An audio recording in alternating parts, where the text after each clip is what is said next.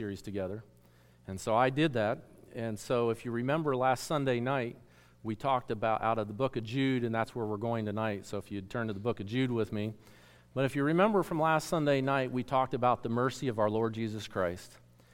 And if you remember, we talked about the fact that, uh, you know, it's by His mercy. And if you stop and remember what mercy is, mercy is the withholding of something that we deserve. And we talked about the fact that, you know, we're all sinners. We were born sinners, and we deserve to die. And if you remember, death is that separation, right? Death is that separation. Uh, physical death is the separation of our soul from our body. Spiritual death is the separation of our soul or our, our being, our spirit, from God for eternity. That's what spiritual death is. And that's the death that we deserve uh, as sinners. We're deserve to be separated from God. But because of God's mercy towards us, He sent His Son to die on the cross for us.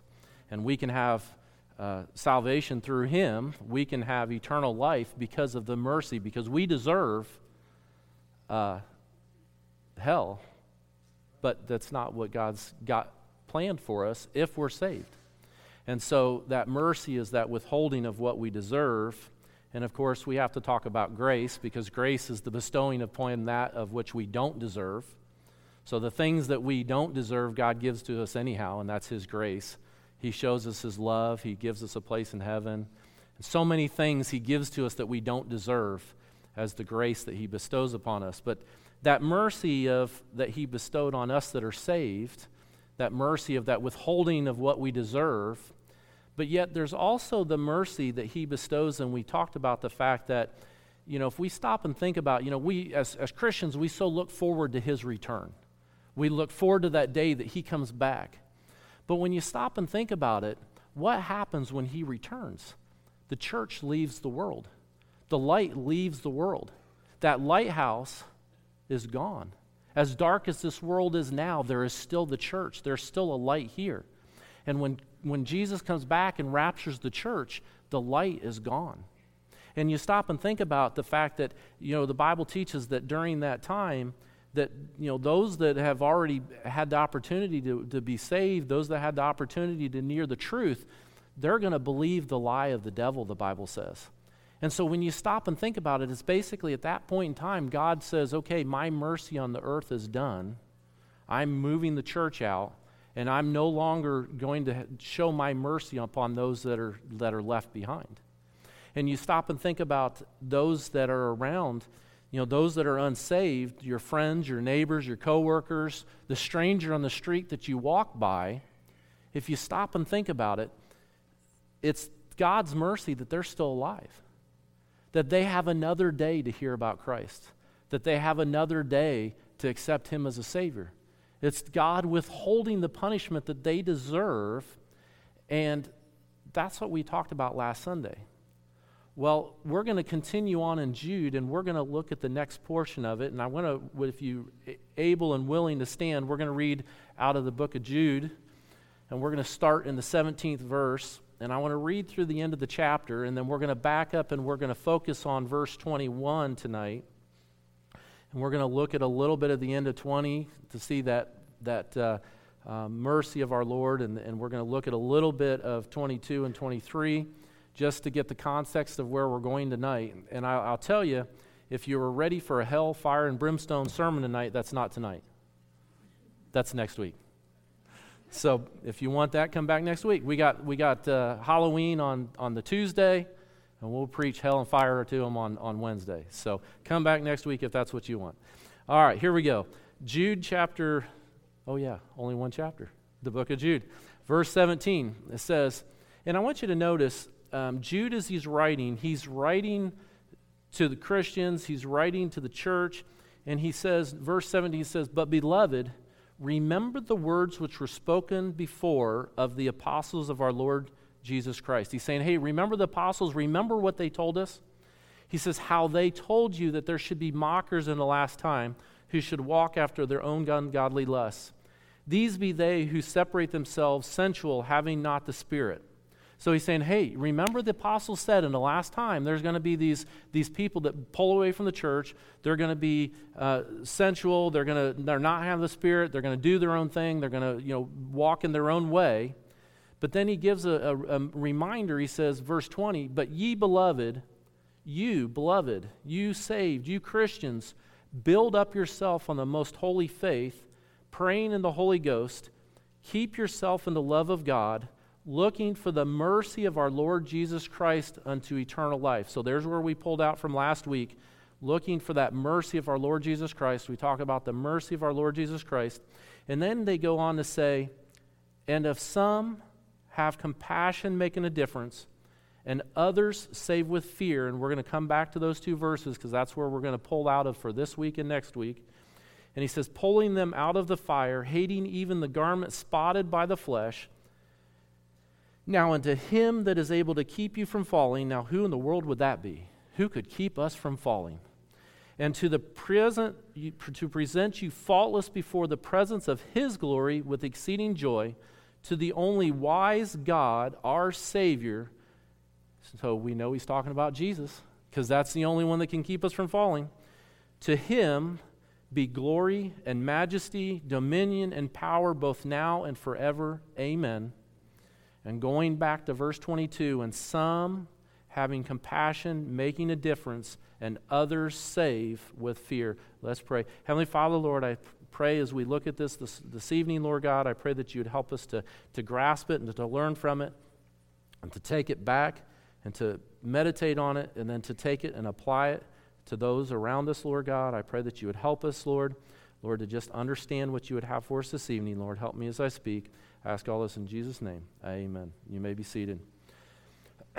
so, what I want you to notice is so God is, is, God is showing this mercy on those around us, right? There are so many dark and wicked things around us. And Jude is giving us, notice he says, and some have compassion, making a difference. And if you just stop there, you might not quite understand okay, so have some compassion on those around us. Okay, well, all right, you know, I'll hold the door for that person when they walk by, or maybe somebody needs a meal, I'll give that to them. I'll show them some compassion, or, or you know, maybe somebody's, you know, skinned their knee, I'll, I'll help them out and give them a little bit. That's not really what this is talking about. If you look and go on to verse 23, it says, and others save with fear. Okay, well, so some we're supposed to save with fear. And that's what we're going to talk about next week is saving some with fear. But what I want to talk about this week is saving those with compassion. And if you stop and think about it, you know, and, and I'll use Pastor as an example. You know, Pastor in his testimony, he says that he got saved not so much because he knew God loved him or because he knew about heaven. He got saved because he was afraid to go to hell. He was, he was afraid of eternal damnation. And so he got saved because of the fear. But not everybody's motivated by the fear. There's some people that get saved because they see the love of God. They see the lighthouse. They see the love that he bestows upon them. And where does where do where do those around us witness the love of God? Through us. How do they see the love of God? Through us. So my first point is is I want to talk about God's love because if we don't know God's love, because how can you share what you don't know? How can you share what you've not experienced? And I know if you're saved tonight, you've experienced the love of God, but I think sometimes we forget all of the things that God has done for us, all of the ways that He's demonstrated His love for us tonight. And so the, the first point is I just want to take time to review the love that God has bestowed upon us. And the first place I want to start is the fact that, you know, God loved us so much that He created a plan of salvation before He even created the world. Stop and think about that for a minute. God loved you so much, He thought about you and he thought about the fact that you were going to have to die and go to hell and pay for your sins, and he didn't want that to happen. So he stopped before he created the world, before he created you, and he said, Okay, I need to create a plan to save you. And God says, I love you that much that I'm going to take my time to develop a plan. And we know 2 Timothy 1 9 says, Who hath saved us and called us with a holy calling, not according to our works, but according to his own purpose and grace, which was giving us in Christ Jesus, notice, before the world began. Titus 1 2, in hope of eternal life, which God, that cannot lie, promised before the world began. 1 Peter 1 18 through 20. For as much as ye know that ye were not redeemed with corruptible things as silver and gold, from your vain conversation received by traditions from your father, but with the precious blood of Christ as a lamb without blemish and without spot, notice, who verily was foreordained before the foundation of the world so that blood being shed was ordained before God created the foundations of the world. And why did God have to come? Why did his blood have to be shed? It was to redeem us, it was to pay for our sins. He loved us so much that he was willing to create this plan. I was, I was trying to think about it, you know, an analogy of how do we understand this love that God has for us. Have you ever known a young couple that doesn't have kids? and they start putting a nursery together because they have the hope of children someday. And they take time, and maybe they take a den or maybe they take a spare bedroom, and they take and they clean it out, and they paint the walls, and they decorate it all up, and they're torn because they don't know whether they're going to have a boy or a girl, so they kind of make it half and half or whatever. And they get the baby bed, and they get everything ready. They've got prepared for a child that they're not that they don't even have yet. They're preparing for it. Why? because they love that child so much that they, ha- they don't even have the child yet, but they know they're going to love it. They know they want it. That was what God was doing for us before He created the world. He put that plan together. He put that because He loved us so much that He wanted to prepare for us because He knew what we were going to need before we even existed. And that's the love that God shows us to us. The next thing that we see is we think, stop and think about John 3:16. For God so loved the world that he gave his only begotten Son, that whosoever believeth in him should not die, but have everlasting life. God the Father loves us so much that he was willing to give up his only begotten Son for you. Stop and think about it, you that are parents. Would you take your child and sacrifice your child for somebody else? I would say most cases not. And would you sacrifice your child for a whole church? I would say most people would say not. But that's what God the Father did for us. That's how much He loved us, that God the Father was willing to give His only begotten Son up for you. He was willing to sacrifice Him. He was willing, stop and think about it. When Jesus died on the cross, He said, My God, my God, why hast thou forsaken me? Stop and think about it. The three part being of God the Father, God the Son, and God the Holy Spirit. At that moment in time when Jesus died on the cross, when he gave up his life, God the Son was separated from God the Father for the first time in all of eternity past.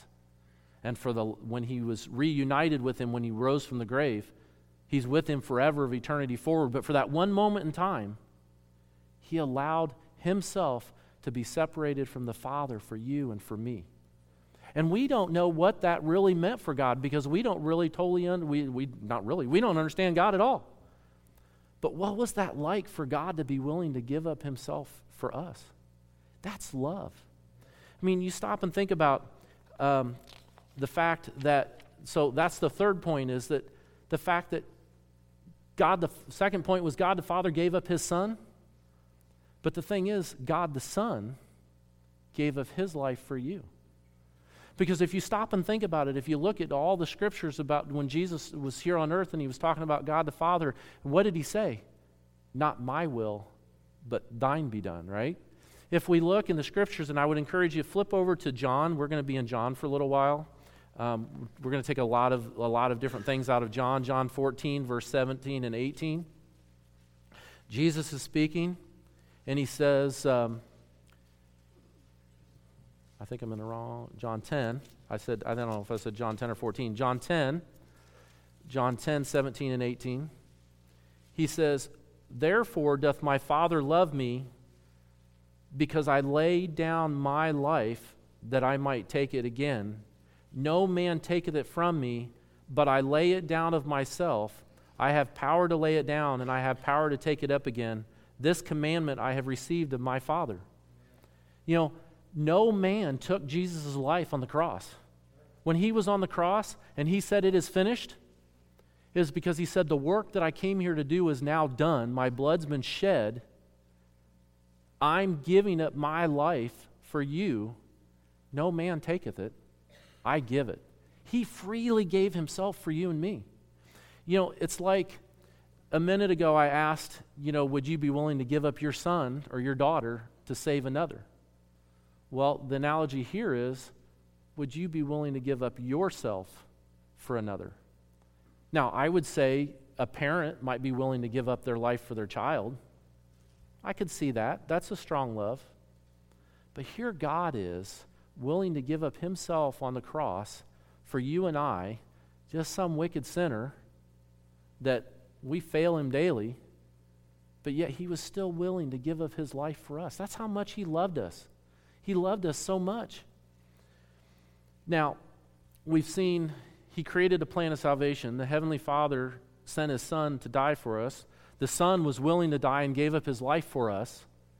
But then the Holy Spirit, or Jesus went back to heaven and He left us alone, desolate, and to be just floundering our own, right? No. Who did He leave? He says in John 14, 16, if you want to flip over there, if you're in John, 14, 16 says, and I pray the Father, and he shall give you another comforter, that he may abide with you forever. John 15, 26 says, But when the Comforter is come, whom I will send unto you from the Father, even the Spirit of truth which proceedeth from the Father, he shall testify of me. And John 16, 7 says, Nevertheless, I tell you the truth, it is expedient for you that I go away. For if I go not away, the Comforter will not come unto you. But if I depart, I will send him unto you. See, he loved us so much that he knew when he was going back to heaven that we needed something. We needed somebody. We needed somebody to take care of us. We needed somebody to comfort us when we're in sorrow. We needed somebody to teach us. And he sent the Holy Spirit to be with us, to live within us, to guide us, to direct us. Because he loved us so much, he didn't want to leave us alone. He, said, he sent the Holy Spirit to be with us until he comes back to take us home to be with him or until we go to be with Him. So God loved us so much that He sent the Spirit to be with us. And you know, when He went up there, you know, God loves us so much that Jesus up in heaven, we know that the Bible says that He's at the right hand of the Father. But you know, He's working on something up there? He's building something. He's making a place for you. You're probably in John still. If you look over at John, um, uh, well, John 14, 3. If you look at John 14, 3, he says, um, If I go and prepare a place for you, I will come again and receive you unto myself, that where I am, ye may be also. John, or Jesus says, Hey, guess what? I'm going away. I sent the Holy Spirit to be with you, to comfort you, to keep you, because I won't be here, so I don't want to leave you alone. But he says, While I'm gone, I'm going to go prepare a mansion for you. Now, I know a lot of people um, say, well, I want my own mansion in heaven. Well, I don't see that where we're going to get our own mansion. We might. I don't know. It doesn't clearly say. But it does clearly say that He's preparing a place for us. And He does say in the verse prior that in my Father's house are many mansions. So we do know there are many mansions, and we do know we have a place. I just don't know if we get our own mansion. We'll find out when we get there. But I wanted to take a minute and show you in Revelations in fact, I jumped first there. So, verse 2 says, In my Father's house were many mansions. If it were not so, I would have told you, and I go to prepare a place for you. So he says, I'm going to prepare a mansion, and I'm going to prepare a place for you in those mansions. And maybe you get your own, and maybe you get a room. I don't know. But it's kind of like David when he said, I'd rather be a doorkeeper with my father, with Jesus, than in a mansion by myself. I didn't quote that exactly right, but he says, I'd much rather be with God. We have a place and I want you to notice in Revelations what God's preparing for us. it's, it's amazing when we stop and think about the description of it. So, John 21, the first thing I want you to notice is verse 20, chapter 21, verse 1. Uh, John writes and he says, I see a new heaven and a new earth. For the first heaven and the first earth were passed away, and there was no more sea. And I like somebody had, and I, and I always never really understood this because it's like, okay, well, what's this about no more sea? Well, if you stop and think about John the Revelator, John the Apostle, John that was stranded on the Isle of Patmos, he was stranded by himself. He was separated on an island by the sea from those that he loved. And when you stop and think about there's no more sea, what he's really saying is there's no more separation from the loved ones. There's no barrier between me and the ones that I love. There's no more barrier between me and the Savior that I love. There's no more barrier between me and those, my family and those other apostles and the other disciples. That barrier's gone. And when we get to heaven, that barrier is going to be gone. The Bible says we're going to be with Him forever. And then if you look in, in chapter 4, or verse 4 of chapter 21, it says, And God shall wipe away tears from their eyes, and there shall be no more death, neither sorrow nor crying, neither shall there be any more pain, for the former things are passed away. And man, doesn't that sound so awesome, a place where there's no more pain and sorrow and suffering? I know, you know, uh, it's been said, you know, um, getting old's not for the meek, the weak. The, the, the, you know, it's the older you get, the more pains you get. But you know what? when we get to heaven, those pains are going to be gone, that sorrow is going to be gone, that crying is going to be gone. God's going to wipe that all away. And if you look at chapter um, 21, verse 10, and notice, he says, And he carried me away in the Spirit to a great and high mountain and showed me the great city, the holy Jerusalem, descending out of heaven from God, having the glory of God. And her light was like a stone most precious, even a jasper stone, clear and crystal and had a wall great and high, and had 12 gates, and the gates 12 angels, and the names written there are the names of the 12 tribes of the children of Israel. And on the three on the east gate east three gates, and on the north three gates, on the south three gates, on the west three gates. And on the wall of the city had 12 foundations, and in them the names of the 12 apostles of the Lamb. And he that talked with me had a golden reed to measure the city, and the gates thereof, and the wall thereof. And the city lieth four square and the length is as large as the breadth. And he measured the city with the reed, 12,000 furlong. And the length and the breadth of the height of it are equal. And he measured the wall thereof a 140 and four cubits, according to the measure of a man, that is, of the angel. And the building of the wall is a pure jasper. And the city was pure gold, like in the clear glass. And the foundation of the walls of the city were garnished with all manner of precious stone.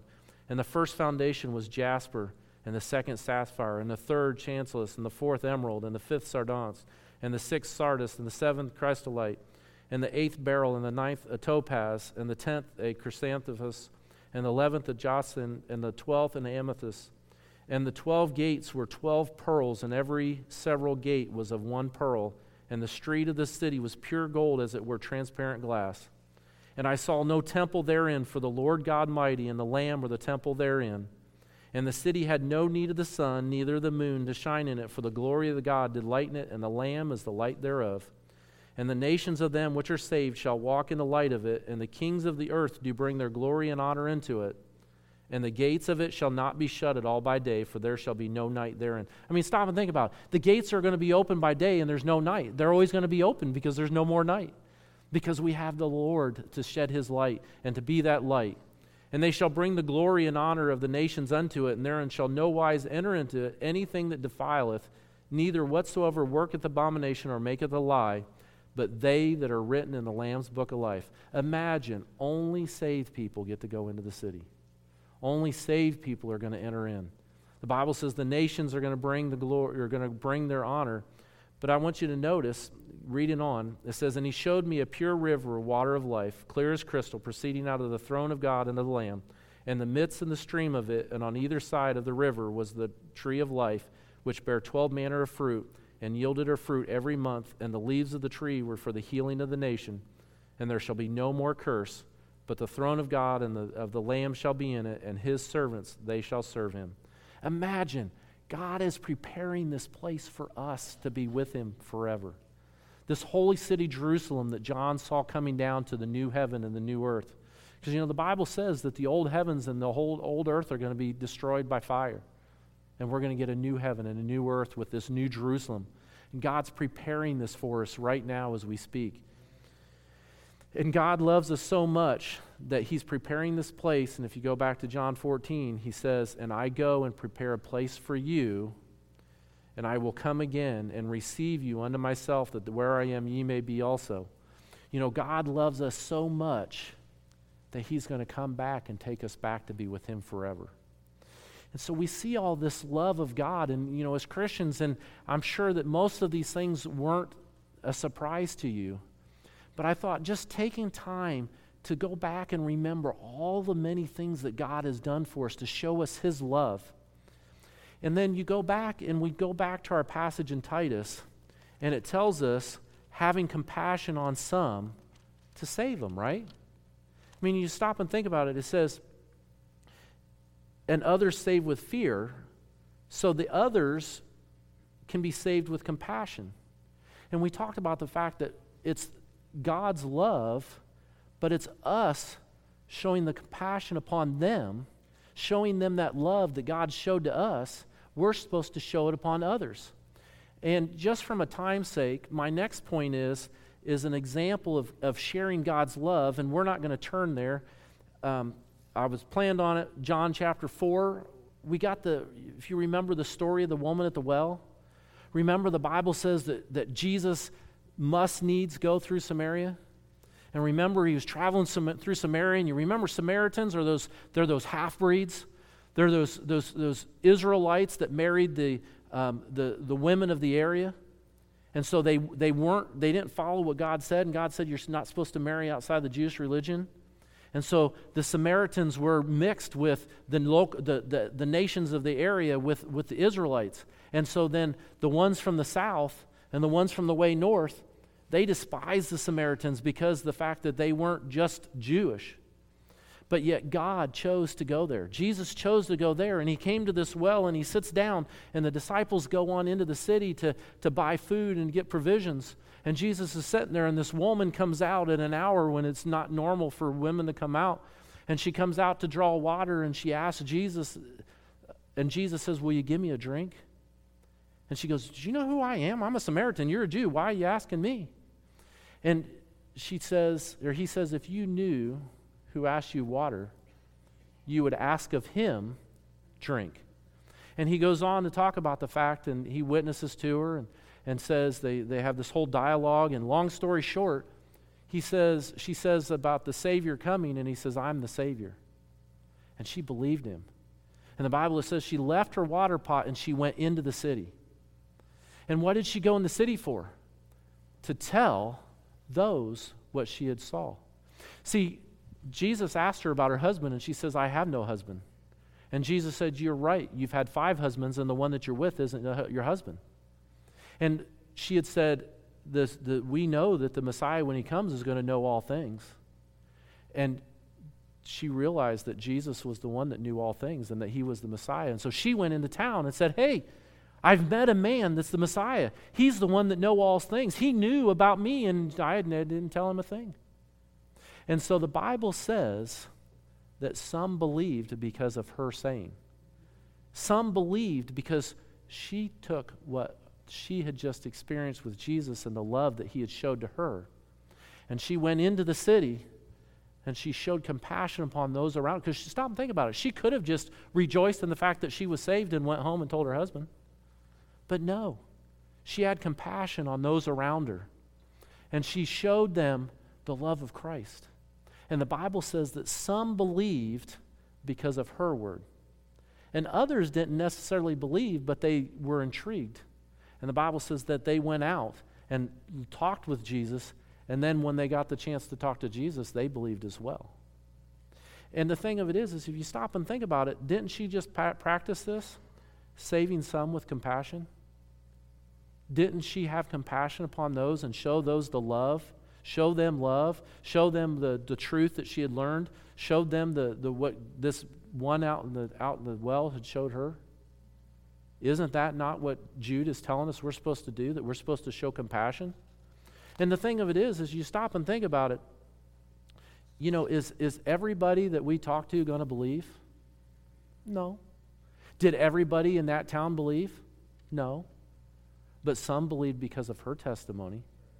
And some went and sought more. They wanted to see it for themselves, they wanted to experience it themselves. And then they believed. And I'm sure there were others that went out and said, no, no, we, we don't believe. It, it was a trick. Somehow he knew ahead of time, and, you know, it's just another, just another false prophet. We don't believe. But some did because of her. Some did. And the thing of it is, going back to, if you stop and think about it, God's mercy, going back to mercy, God's mercy is upon all of those around us. God is giving them an opportunity to receive Him, to believe in Him. And how are they going to hear? How are they going to see unless we that know God's love are going to share it with them? Right? John 20, 21 says, Then Jesus said to them, Peace be unto you, as my, my Father hath sent me, even so I send you. John, 1 John 4, 19 says, We love him because he first loved us. God sent us. You know, there's like five places in the Bible where he gives the Great Commission to his disciples to go and to teach and to baptize and to teach and to show and to teach what? To teach about him. And how do we teach? Some are going to believe because of the compassion that you show to them. Some are going to believe because of the love that you show. You know, it's been said that people don't care what you know until they know that you care. And so, until you show them that you love them, some people just don't care what you have to say. But you got to show the love. You got to show the compassion. And the thing of it is, is there's going to be times where you're going to show love and compassion and, and they're not going to believe anyhow. But there's some that might. There's some that do, right? What are you doing to show God's love to those around you? There's a story, and I'm sure a lot of you've heard this before. It's called the Starfish Story, and best I can tell, it, it was original by Loren Eiseley. And it goes like this One day, a man was walking along the beach when he noticed a boy picking something up and gently throwing it back into the ocean. Approaching the boy, he asked, What are you doing? And the boy replied, Throwing this starfish back into the ocean. The surf is up and the tide is going out, and if you don't throw them back, they'll die. Son, the man said, if you don't, if you real, excuse me, don't you realize there are miles and miles of beach and hundreds of starfish? You can't make a difference. After listening politely, the boy bent down, picked up another starfish, threw it back into the surf, and then smiling to man, he said, It made a difference to that one. You know, you stop and think about it. We're supposed to be like Jesus. And I know in, in the world that we live in, and you stop and look at all the wickedness that's going on and all the darkness, and, you know, when we go out soul winning, you know, there are so many people that are so rude and agnostic to the scriptures, and they don't want to hear, and they, you know, sometimes they're politely rude, and sometimes they're just rude, rude. And most of the time, you don't meet somebody that really wants to listen anyhow. But does that mean we give up? You know, at work, there's a group of people that make fun of you, that, that, that, you know, whatever. But yet, there's that one that you might be able to make a difference with. There's that one that maybe there's a situation that they're going through a hard time in their life, and they remember that there's something different about you because even when all those other people were making fun of you, you still showed them the love and compassion that God's shown it to you. And so when they get to that hard time, because of your love that you showed to them, they come to you and talk to you and want to know what's different. They want to know why, and then you get the opportunity to show them God's love, and you get an opportunity to lead them to the Christ, and you get an opportunity to make a difference in their life because you were just being like Christ. You know, stop and think about when Jesus was here on earth. What, did everybody just run up and accept him? No, right? Remember the Pharisees and the Sadducees? Remember the ones that said, Crucify him, crucify him, release Barabbas, the wicked one? Jesus wasn't accepted by everybody. He was, he was doing miracles. I mean, he was healing, making the blind see, he's making the lame walk, expelling demons and devils healing the palsy, showing love and compassion on all. Why would people not accept him? Because of their wicked heart. If they wouldn't accept him, then not everybody's going to accept us. But you know what? Some did. Some will. There's certain people that only you can reach. I can't reach them, Pastor can't reach them, Brother Brian can't reach them. Only you can. You have the influence. You have their ear. You have the ability to show them the love. You have the ability to show them the compassion. Are you doing that? Are you making the effort? Are you doing what, you know, are you trying to save some with compassion? We need to show compassion and love, grace and mercy, kindness and friendship, love and compassion. We need to show it. We need to be the witness for Christ. Jude's telling us build up yourself in the most holy faith, praying in the Holy Spirit, keeping yourself in the love of God, looking for the mercy. Why? So that you can have compassion upon some. And next week, we're going to look at saving others with fear. Because, again, not everybody's going to be reached with compassion. Some people have to see the fear of God. And so next week, we're going to look at the fear of God and why we should fear God. Because we all should have fear of God and fear of his wrath because he is a just God and he is holy. And so next week, we're going to look at the, the, the other side of it and learn about the fear of God because there's times where when you're witnessing that person, they aren't going to see the love. They don't care about the love. But you start talking to them about hell and fire and brimstone and what they deserve and why they deserve it, they may listen to that. And then unfortunately, there's going to be some that don't want to hear either message. And we just have to pray for God, to God that He would show them mercy. And someday His mercy will end, whether it's because of their physical death, whether it's because of the rapture of the church. But someday His mercy's done, as we lost last week talked about last week. But until then, we have the opportunity to be a witness for Him. And I encourage you all to stop and think about Am I demonstrating the love that God has shown to me to those around me? Think about it. Do people around you see God's love in you? Do they see that there's a difference? Do they see that influence of God in your life? If somebody showed up at your work and accused you be a Christian, is there enough evidence there to convict you? Stop and think about that. Stop and think about that. Let's pray. Heavenly Father, Lord, I thank you so much for your word. Lord Jesus, I'm so thankful that you loved us so much that you created a plan of salvation before you created the world. That the Heavenly Father was willing to give up his only begotten Son for us. That the Son was willing to give of his life on the cross for us.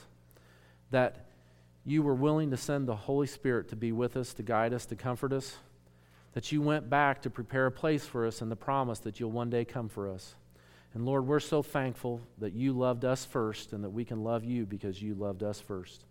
I pray, Lord, as we live our daily life, as we look at those around us and we see your mercy day by day, the mercy in our own lives, the mercy in those around us, that you would help us to show your love towards those. Help us to be a faithful witness for you. Lord, I ask all this in Jesus' name. Amen. Brother Brian.